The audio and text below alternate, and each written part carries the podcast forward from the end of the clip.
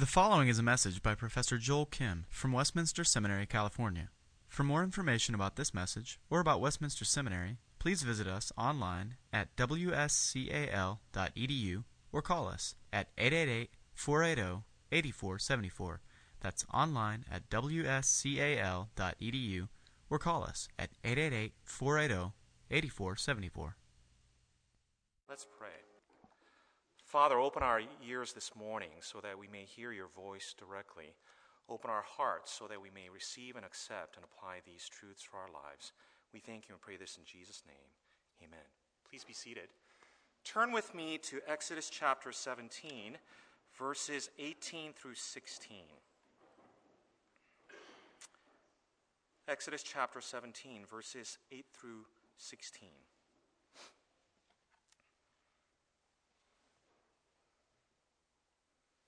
Hear now the word of God.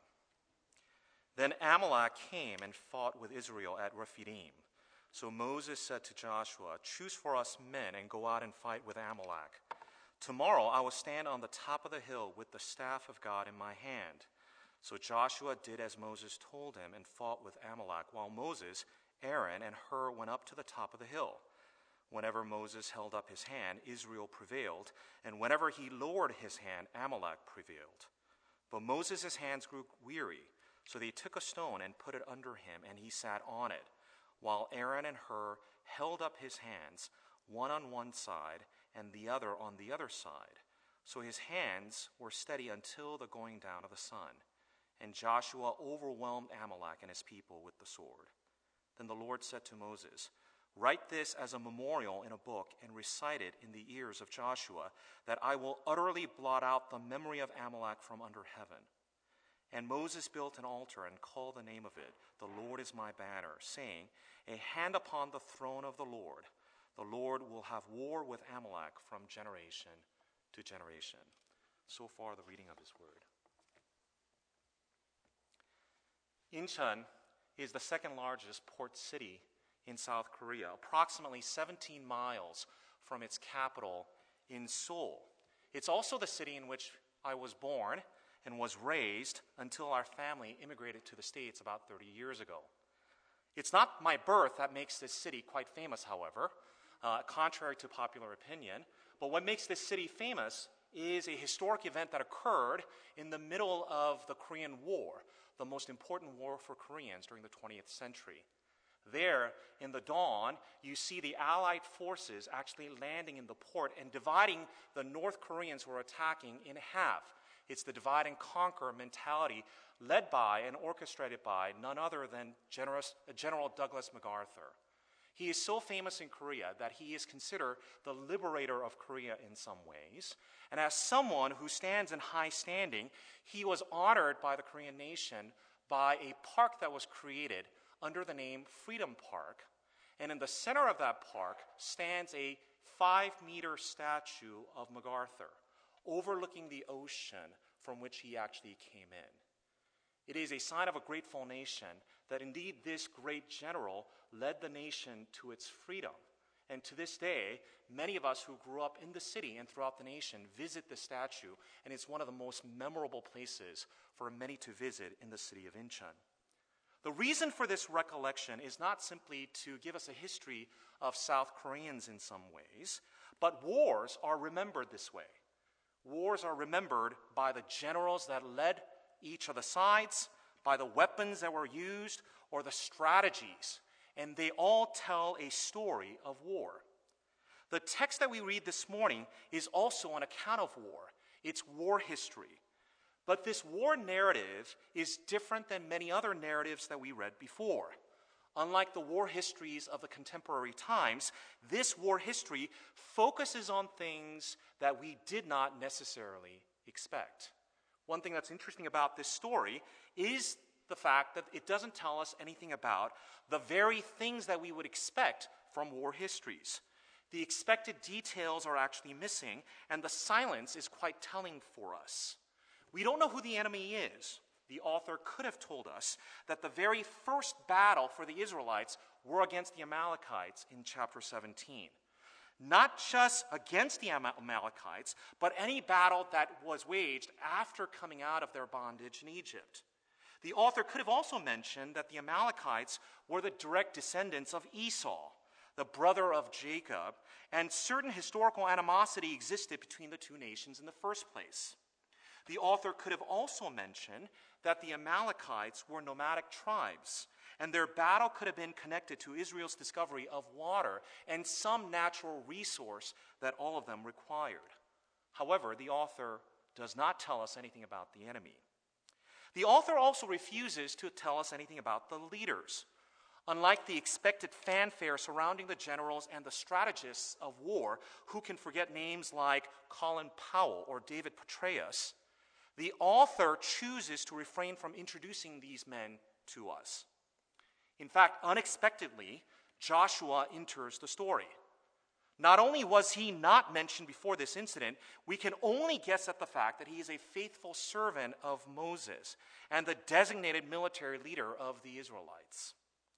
Nor do we know who Hur is. We later find out that he's one of the sons of Caleb, the only one of two spies, the other being Joshua, who, after seeing the promised land, remained faithful to God. All these individuals and names that would have been heralded in modern accounts of war, in this account of war, they remain silent. We have no understanding of who these individuals are. Of course, we know nothing about strategies either. Other than the name of the location, Rephidim, which remains a place of mystery to scholars even to this day, the author does not include any other circumstantial information. The story lacks any geographical information and thus any discussion of strategy. How did they lead themselves to victory? Moreover, it doesn't provide any information about the readiness of the Israelites. There were only chapters before servants and slaves in Israel. Where did they get their weapons? What kind of weapons do they have? And really, who's fighting? And who's ready to fight this war? All these information we would normally expect in war histories, but this particular account of the war, it remains silent on those information that we would normally desire and expect. In fact, the narrative is quite surprising. Instead of the expected details, we are left with a short account of what actually did occur. The battle count is only two verses, where it begins in verse 10, where it says, So Joshua fought the Amalekites as Moses had ordered. And it completes the battle account in verse 13, where it says, So Joshua overcame the Amalekites' army with the sword. Quite matter of fact and succinct in what telling us what this battle was all about. Instead of concentrating on tactics, maneuvers, weapons, individual bravery, the author takes the account away from the chaos in the plains where the battle is actually being waged, and takes us as readers on a different ride up a hill where Moses, Aaron, and Hur stood. You and I know the story pretty well, and I'm sure that your parents have recounted this story for you many times as well. Here, as the Israelites bravely, or perhaps cowardly, with weapons of choice, or weapons just ready made, as the time of war came upon them, we have no account, but simply Moses, who by this time was well past his 100th birthday, stood on the hill, and the camera, instead of zooming on the bravery of men, zooms in on Moses, who's standing upon that hill. He raised his arms, as the story goes, which usually indicates the benediction and blessings of God. And as he remained atop of the hill, praying with his arms raised, here the Israelites on the ground would win. When he's fatigued and tired, his arms will be lowered, and when he did so, the Israelites would start losing. It's difficult for us to tell whether the Israelites beneath were able to realize or recognize what, what Moses was doing. I cannot imagine in the heat of battle the soldiers having the luxury to simply stand and watch the arms of Moses going up and down and reacting to it based upon what Moses might be doing. Here, the momentum fluctuated according to the prayers and benediction of Moses before God, or when his prayers were no longer, uh, the Israelites started losing. And the rise and fall of Moses' arms were really directly tied to the rise and fall of the Israelites. The climax of this story is reached and when Moses is too tired. After all, he's quite old. His arms are too tired, and he lowers his arms. And as the Israelites started losing, the younger men surrounding Moses, Aaron and Hur in particular, were getting alarmed. Here, the Israelites' future was dependent upon the prayers of Moses, and they're wondering what should they do. And they came up with a wonderful idea. Their idea was to simply sit this old man down, providing a rock for him to rest. And on each side, as they lifted up his arms, they held his arms up in support so that Moses can continually pray and bless what is taking place beneath him. They successfully aid Moses until the sunset, by which time Joshua and the Israelites defeated the Amalekites. The author, by ignoring the battle scene, something that you and I would be more interested in, and concentrating and zooming in on Moses, the author teaches us an important lesson about this battle.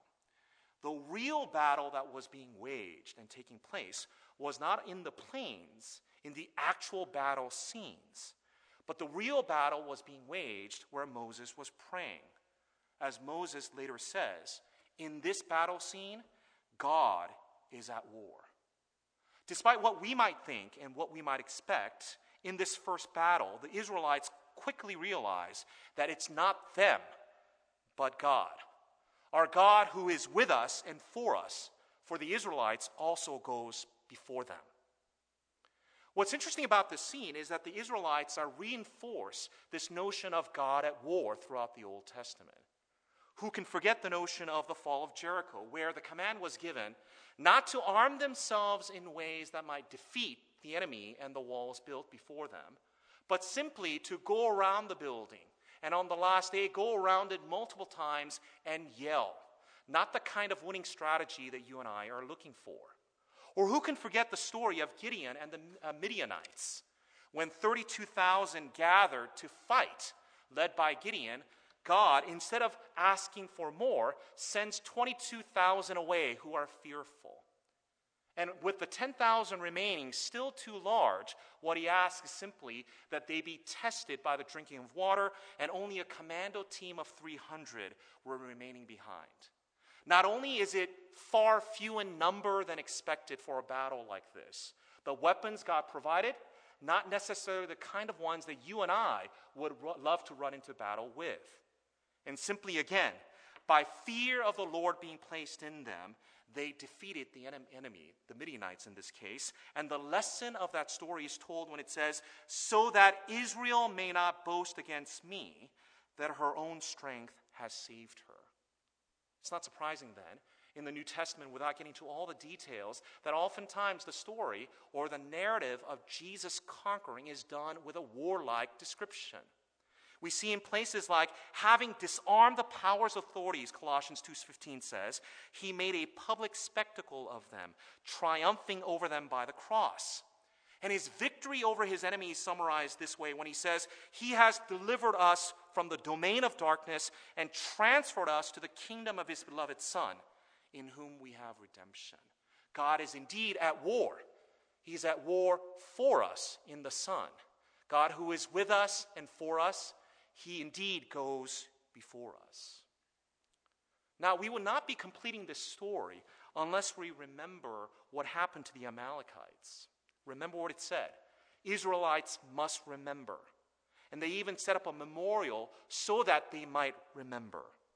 In verse 16 of chapter 17, he says, The Lord will be at war against the Amalekites from generation to generation. A reminder to the Israelites of God's promise to be before them as faithful God, leading them as he is at war. Do you remember what happened in Numbers? As you remember, the 12 spies who enter the promised land to check out the land of Canaan, Canaan came back and reported on the lay of the land and the people who lived within. Numbers 13 and 14 give us a detailed look of what took place. Do you remember the report that they gave? As they gave the report, this is what they said in verses 28 through 29. However, The people who dwell in the land are strong, and the cities are fortified and very large. And besides, we saw the descendants of Anak there, the Amalekites, dwell in the land. Amalekites dwell in the promised land. What was intriguing is that God had promised already that he will blot out, wipe out the Amalekites, and that he, on behalf of Israel, will be at war against them from generation to generation. The lesson seems fairly clear to me. It's not that you should consider your exams, papers, and your professors to be your enemies, that God will go before you and blot them out. That's obviously not the conclusion that we simply want to draw. But we simply have a God who does indeed go before us. If God is for us, who can stand against us? Is what Paul said. And as he declares that truth with confidence in Romans 8:31, here we are reminded just as the Israelites were that our God is for us and he indeed goes before us. And the simple truth is this that for all of us, in response to what he taught us, we must trust him, for he is a faithful God who goes before us. We must depend on him and not for a moment think that this is about us and that this is by us, that we must pray to him. For the battle that is waged is not things of power, things that we expect, things where we gird our loins and go and win victory over our enemies, but simply as we, who are always taught to be on our own and do things on our own, simply learn dependence, utter dependence, and turn to Him in prayer. My friends, I realize that the next few days and weeks will be arduous for you. And one thing that often happens for many of us is that when we get busy, those things that are most important are taken out of our schedule and we concentrate on those things that are less significant for us. And the problem for us often is that we start majoring in those things that are not major. And we start forgetting those things that are truly at the heart of who we are. Brothers and sisters, I beseech you this morning, in light of the faithfulness of God who is for us and goes before us, trust Him, depend on Him, turn to Him in prayer. Let's pray. Father, we thank you for your word. You know our weaknesses, you know our forgetfulness. We suffer from spiritual amnesia daily, forgetting the blessings and the life that you have given to us in Christ Jesus our Lord.